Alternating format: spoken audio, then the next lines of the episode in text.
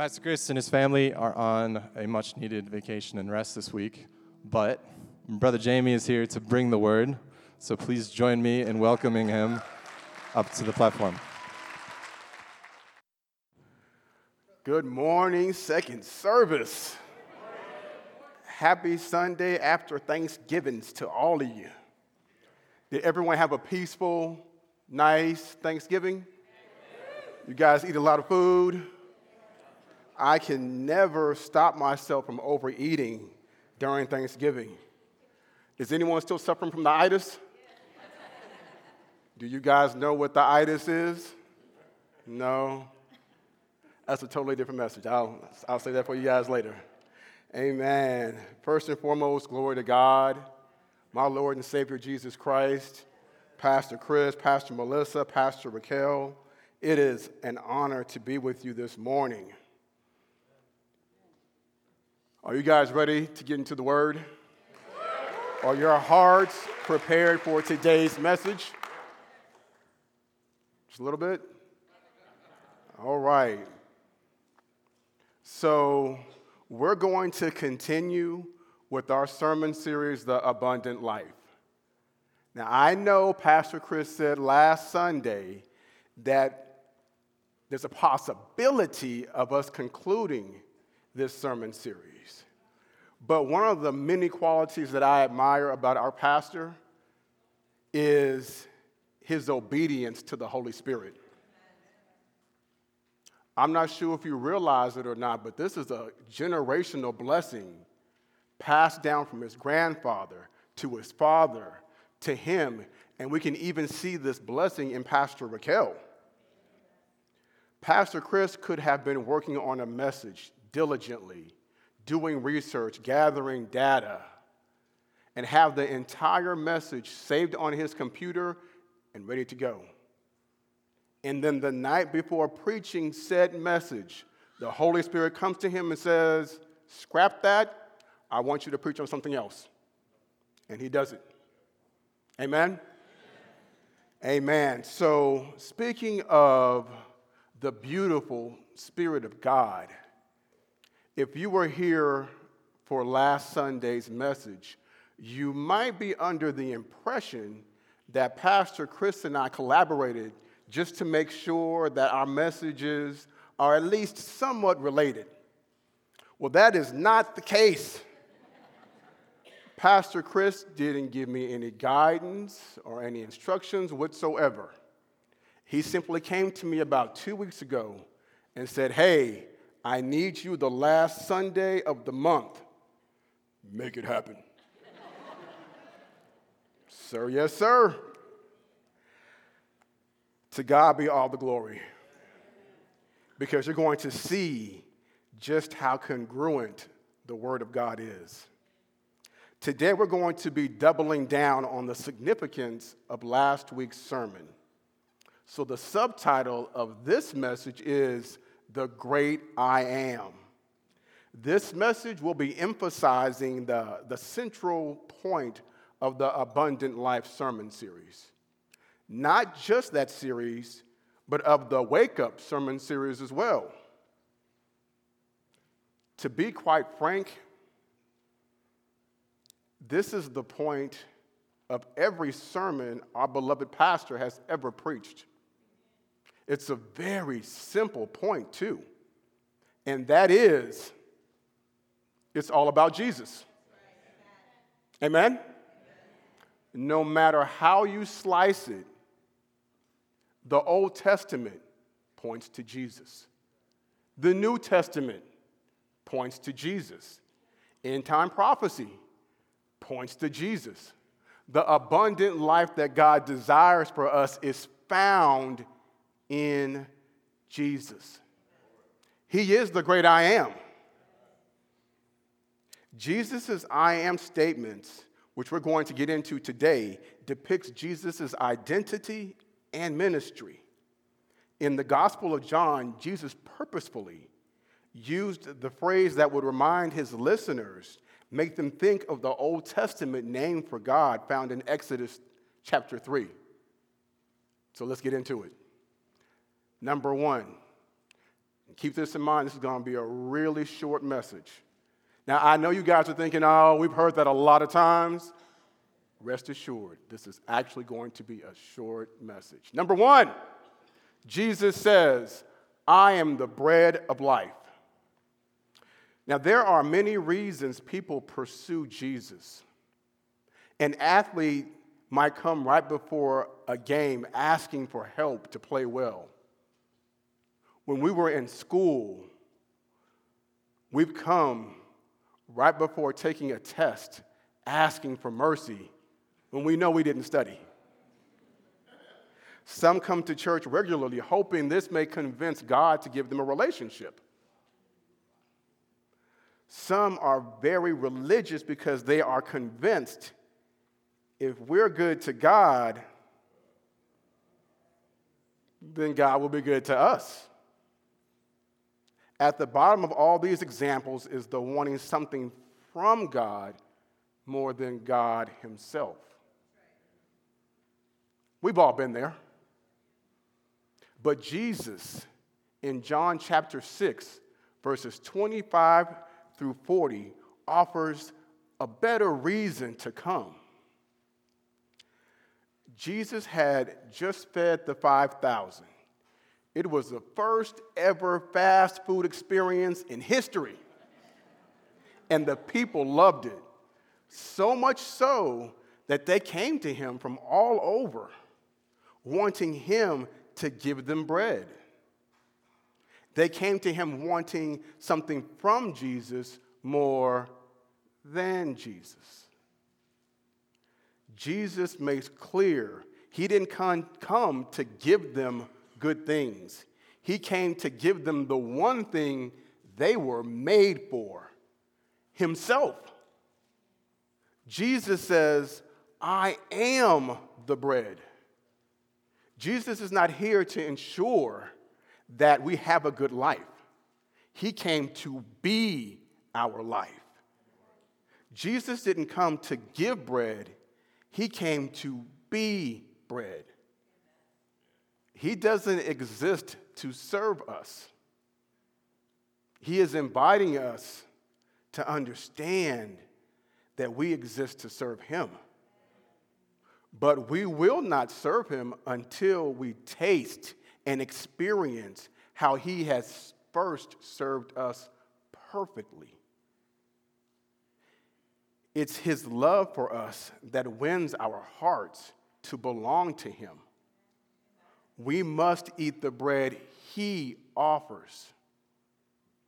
On the last night of Christ, his life, we find him having a meal with his followers. With bread in his hands, he breaks it in half and says to them, this is my body given for you. Do this in remembrance of me. The next morning, his body was broken as he hung on a tree for the sin of humanity. Hmm. This is the bread we're meant to consume. Amen? Amen? This is the bread we're meant to consume. This is the bread that will satisfy your deepest desires. This bread will save you from your sickness of sin. This bread tastes like love. This bread is better than anything else the world has to offer. Don't settle for coming to Christ for something, something from him instead of him. He is the bread. Don't miss him. Do you find yourself wanting things from God more than God himself? Take some time. Read over this text and enjoy what God has given you. Number two, Jesus says, I am the light of the world. In John chapter eight, verse twelve, Jesus says, I am the light of the world. If you follow me, you won't have to walk in darkness because you will have the light that leads to life.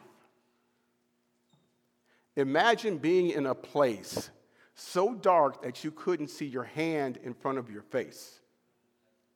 A place with no flashlight on your phones, no Alexa you can ask to turn on the lights. Have you ever been in a place like that, a room like that? And notice I said room, because I know some of you guys are the outdoors type who like to go camping and hiking. That is outside of my sphere. I am not the outdoors type. I am a city slicker through and through. So for my sake, let's say you're in a room, you're at home, and the power goes out. Actual darkness can be somewhat worrying. You know, it's a strange thing to want to know where to go, but to not be able to see the way.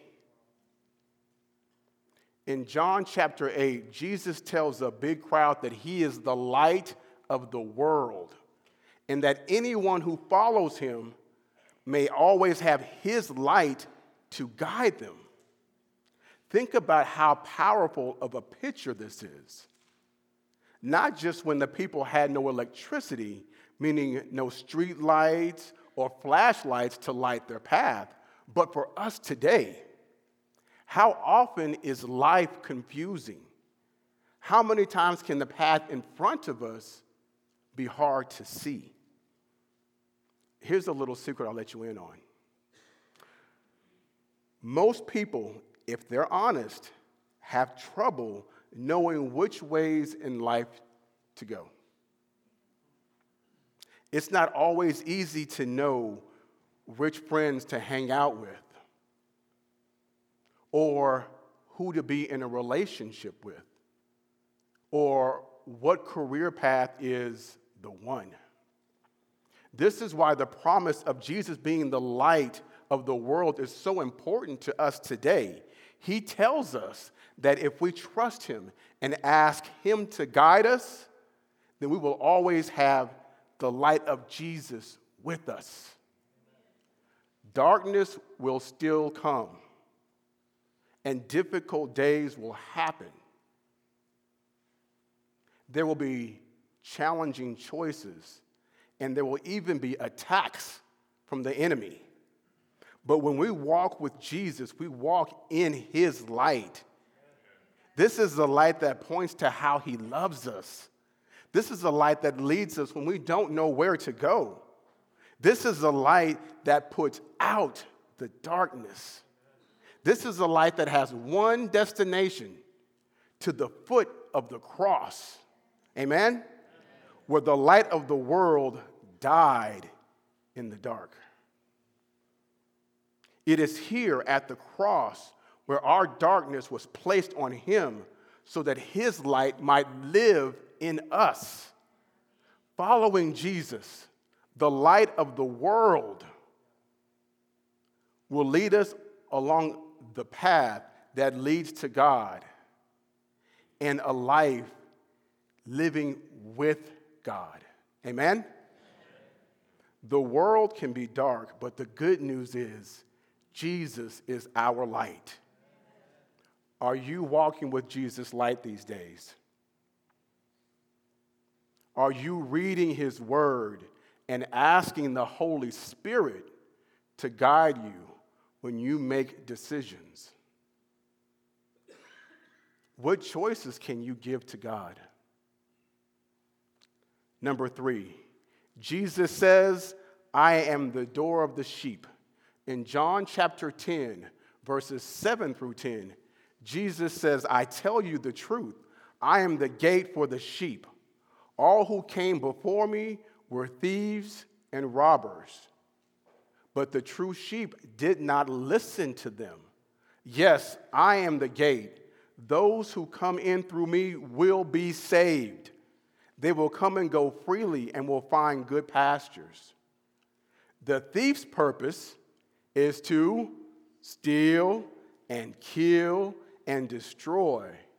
My purpose is to give them a rich and satisfying life. Have you ever struggled to fall asleep because you can't remember if the front door was locked before you went to bed? You're pretty sure it is, but you can't really rest because in the back of your mind is the possibility that a robber could burst through the door at any moment. Anybody like that? Jesus says, not in his house. Jesus is the door that protects his sheep. The only people who come in are the ones he lets in. But there are many other voices in the world.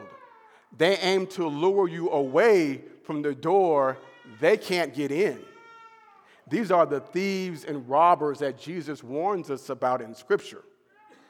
They won't do what they're telling you they will. These varying voices are designed to draw you away with empty promises that inside their door is what you've been always looking for. Young people, do whatever it takes to find followers. Then you'll feel better about yourself. You need to act and think like everyone else if you want to make friends. Or if you want to be happy, then money, fame, celebrity, that's the key. Or just come inside this one time. You've been working hard. It's okay. Jesus says, I am the door. If anyone comes through me, they will be saved and find pasture. Only Jesus can give you the rest you're looking for. Only Jesus is strong enough to keep you from the thieves and robbers. He's your defender and protector. He is a sanctuary of rest and a safe place in your darkest night. He is strong enough to defend you, yet caring enough to comfort you in his pasture. Anyone who desires can come through this door, but entering this door means coming through Christ. You cannot go around him. You cannot go above or beneath him. The only way into this pasture is to come through him. The only way to go through Christ is to find your rest in what he went through for you. At the cross, Christ became an outcast so that we could come in. He took on our sin on the outside of the city walls so we could find our home in him. Only here at the door of Christ can you find the eternal, deep soul rest you've been always looking for. Rest here. Don't believe the lies. Jesus is the only door worth walking through. What doors do you typically find yourself walking in? Take some time to rest in what it means to come through Christ. Number four, Jesus says, I am the good shepherd. In John chapter ten, verses eleven through fourteen, Jesus says, I am the good shepherd. The good shepherd sacrifices his life for the sheep. A hired hand will run when he sees a wolf coming. He will abandon the sheep because they don't belong to him, and he isn't their shepherd.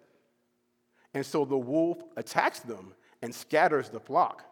The hired hand runs away because he's working only for the money and doesn't really care about the sheep. I am the good shepherd. I know my own sheep, and they know me. Think about a shepherd. What is their primary responsibility? You can say it out loud. Shepherds tend to their sheep. A good shepherd takes great responsibility in the safety and welfare of his flock. He will guide his sheep through the day, protecting them from walking the wrong way, eating the wrong thing, or wandering into danger. In a sense, a shepherd is protecting the sheep, the sheep from themselves. The shepherd also lies attentive among the sheep to defend against any threats that predators may pose in the night. Jesus says to his sheep, I am the good shepherd. Jesus looks after his, his own like a shepherd does his sheep. The truth is that God, God's desire was not to delegate this work of caring for us to someone else. It's quite the opposite. He takes it personally. Amen? God humbled himself so that we could know his love and fatherly affection. In his perfect plan, God stepped out of heaven to take on flesh so that we could know and be known by him. If you're hearing this, if you're hearing this right now, God wants to know you. I'll say it again. God wants to know you.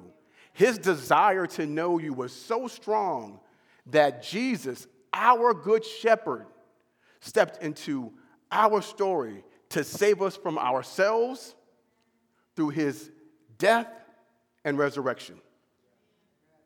In Psalms twenty-three, David writes, "The Lord is my shepherd. I lack for nothing." This statement can be true for you as well. A sheep under the care of a good shepherd can move through each day with the peace that comes in knowing he is your protector. Your story may seem anything but safe right now, but know your shepherd is watching. He will provide for you, and he will protect you. My prayer is that you would feel the comfort and safety that comes from being known and loved by God. You serve a God who held nothing back in order to restore a right relationship with his creation. You can trust the shepherd that gave up his life to guide your daily life. How can you remind yourself of the love displayed in the life and death of Jesus? What areas of your life need to be surrendered to the shepherd? Number five, Jesus says, I am the resurrection and the life. In John chapter eleven, verses twenty-five and twenty-six, Jesus told her, I am the resurrection and the life. Anyone who com- anyone who believes in me will live even after dying. Everyone who lives in me and believes in me will never, ever die. Do you believe this, Martha? What's happening here is Jesus was walking onto the scene where the one he loved, Lazarus, had died days before. When Jesus sees Martha, he makes the promise to be the resurrection and the life. This statement, which Martha believed, had implications for her present reality and for eternity. Jesus does not say that he merely has the power to resurrect, but Jesus is claiming to be the source of resurrection and all life. Just months later, Lazarus is called by Jesus out of the tomb to live again. For you and me, the power of Jesus over life and death shifts the entire narrative of our lives. Like Lazarus, there are implications for the here and now. The life that Jesus offers us is one full of peace despite the troubles that come. Jesus says this in John sixteen. We can take on the yoke of Jesus and in turn find rest for our souls. Isn't that what he says in Matthew eleven? We have faith that despite our current circumstances, God is faithful to guide us to the finish line. just like the Apostle Paul says in Philippians one. While the resurrection has given us more than we deserve in this life, it expands into eternity. Martha was just months away from watching firsthand as Jesus fulfilled the totality of this promise. Jesus took on the sins of the world, dying the death we deserved, and conquered death, being resurrected from the dead. It is only through Jesus that we have the opportunity to never die. Living a life surrendered to the saving power of Jesus Christ changes your life tomorrow. And it changes your life one million years from tomorrow. The resurrection of Jesus is the single most important moment in the history of the world. My prayer is that you would personally experience the life Jesus offers. Your status in relationship to Jesus is the most important thing about you. Living a life that is universally influenced by that relationship is the abundant life Jesus promised. This gospel truly changes everything. What areas of your day-to-day life need to be molded into the life that Jesus called us into? Does the future promise of eternal life change your perspective on your current situation? Number six, Jesus says, I am the way, the truth, and the life.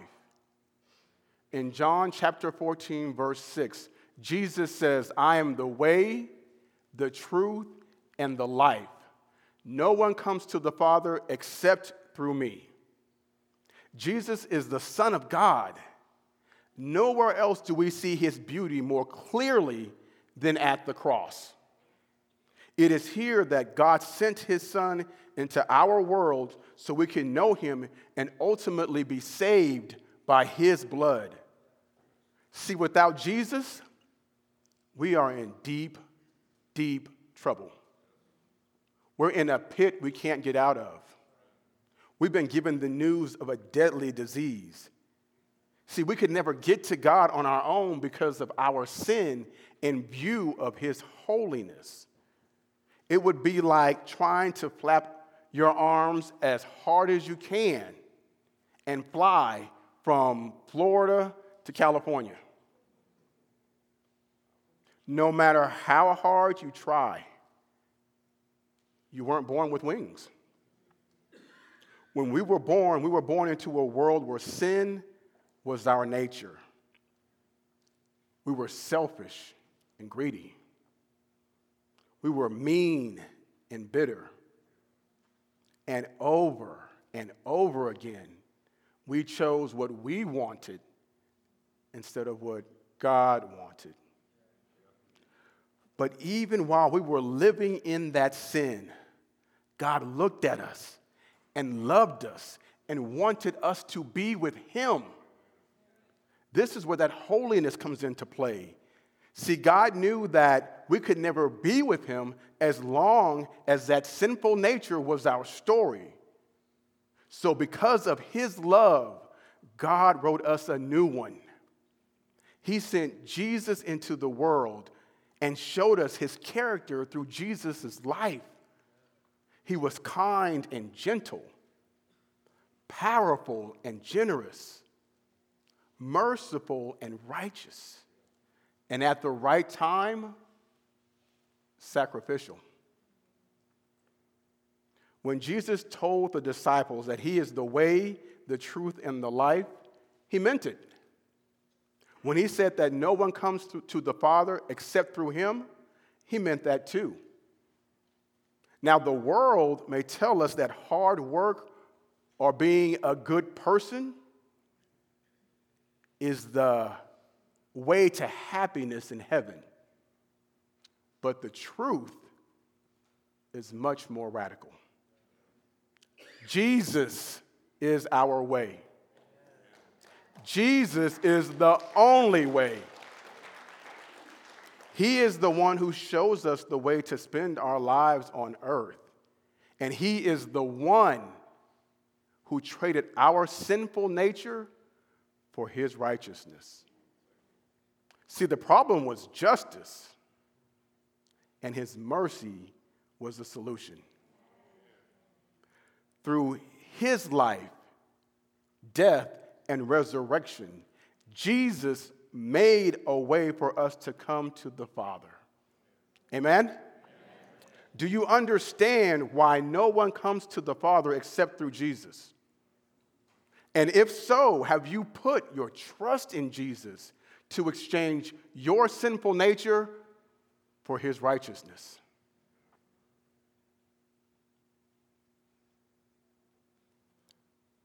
Number seven. Last point, believe it or not.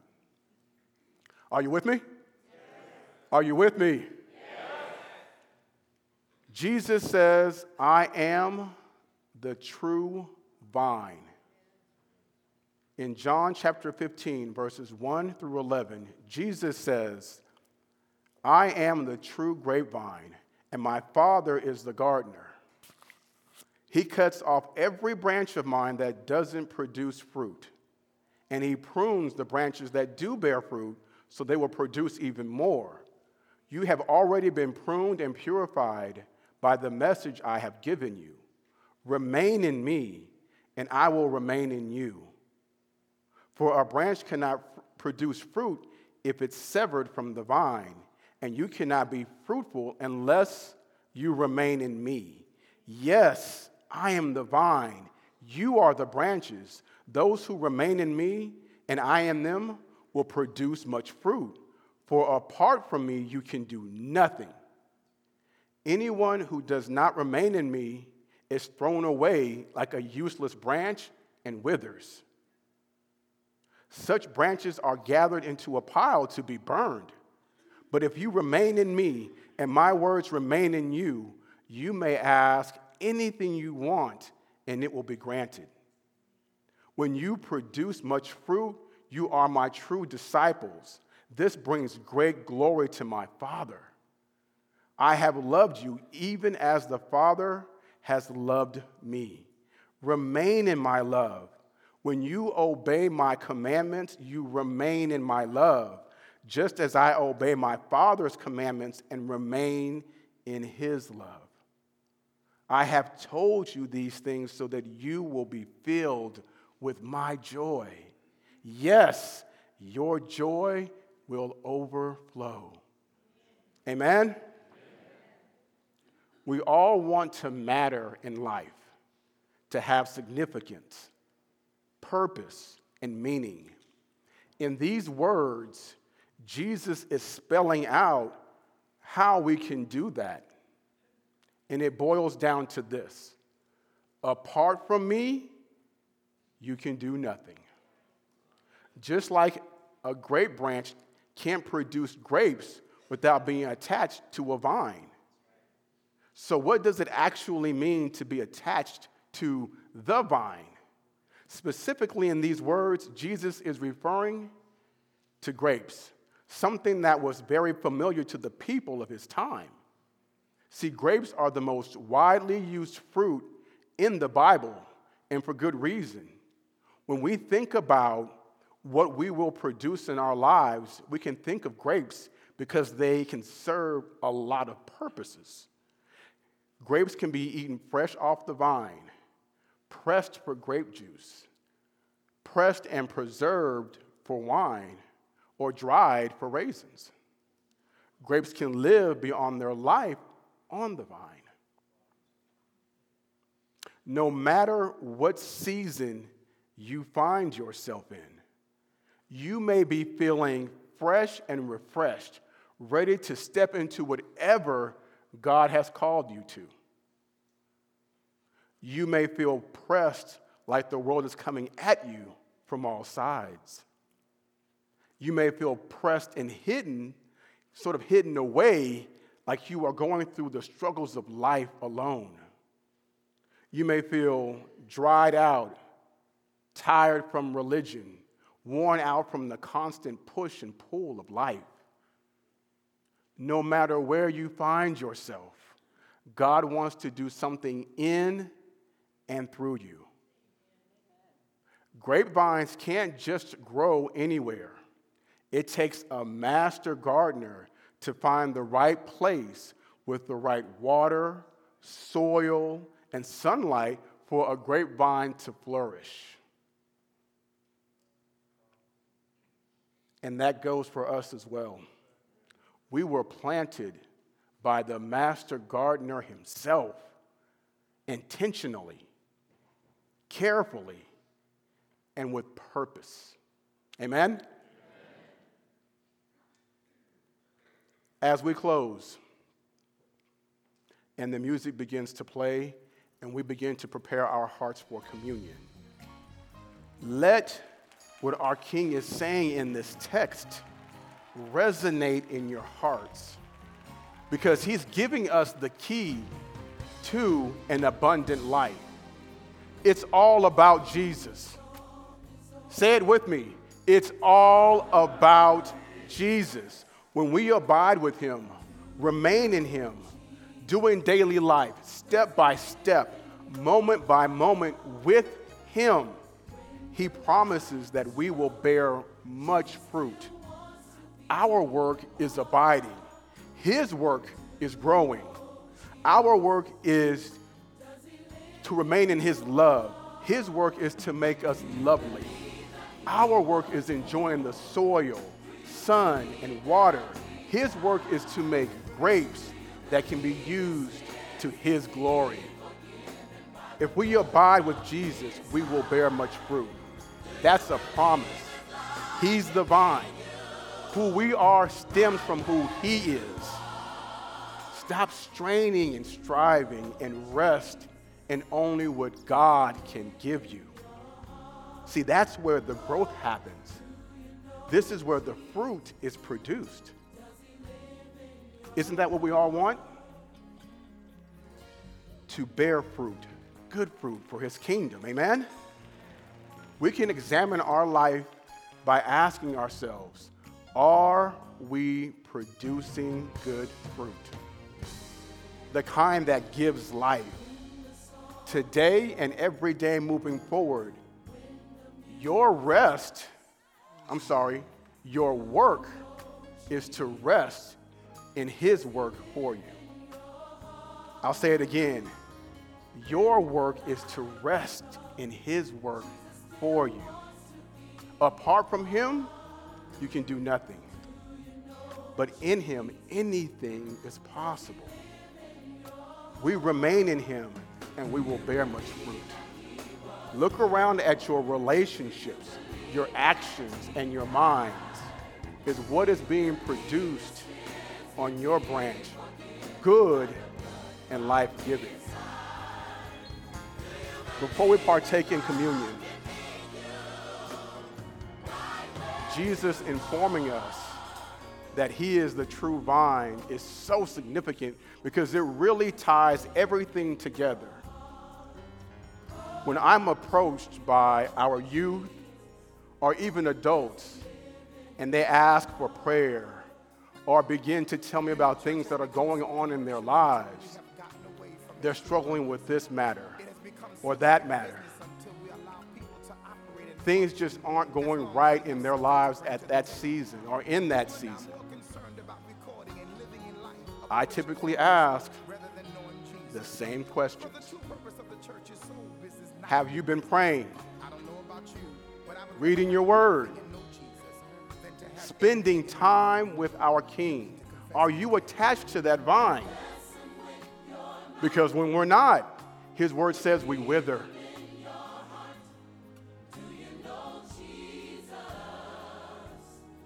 When we're not spending time with our King, that's when that window, that door is cracked, and those thieves and robbers come right in.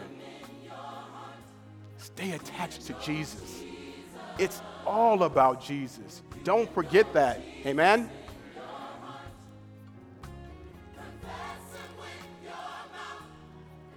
The body given, broken for us.